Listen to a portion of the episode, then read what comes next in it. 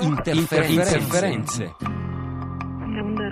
Internațională, de ce a ales Muzeul Național de Istoria al României? Buongiorno ad Andrea Borgnino con le sue interferenze. Buongiorno Roberto, buongiorno agli ascoltatori. Dall'Africa ci spostiamo all'India dove faccio, voglio portarvi i suoni di una radio che in fondo chiude il cerchio di questa puntata. È una radio che è nata per i pescatori. Siamo in Kerala, in Kerala in questa, nel distretto di Kollam dove ci sono più di un milione di pescatori come quelli africani che usano una, una sola rete e appunto con la, questa rete tengono in vita una famiglia. Questi pescatori hanno fondato una radio perché? Semplicemente perché gli serviva avere le informazioni del tempo, le informazioni sul mercato del pesce, le informazioni sulle alluvioni. In Kerala sono morte più di 400 persone ad agosto, un terribile alluvione, 700.000 sfondati.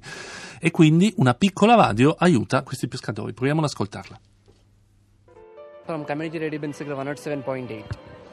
Radio Bensigar uh, started on November 7, 2010. Uh, it is engaged in the. Uh, it started in Kollam town. It is the southern part of Kerala. The radio is mainly focusing the fishermen community.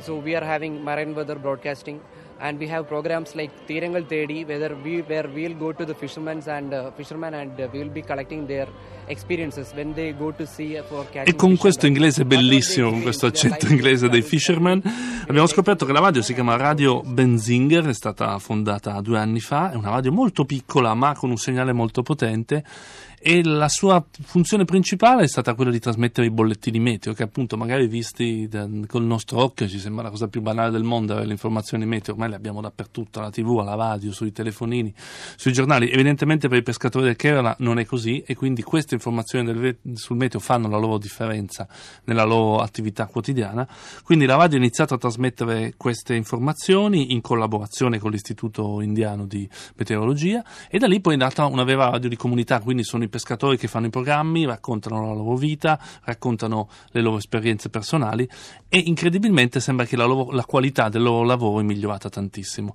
Quello che abbiamo ascoltato era la voce di questo direttore, ascoltiamo invece adesso un programma e la lingua è il Tamil.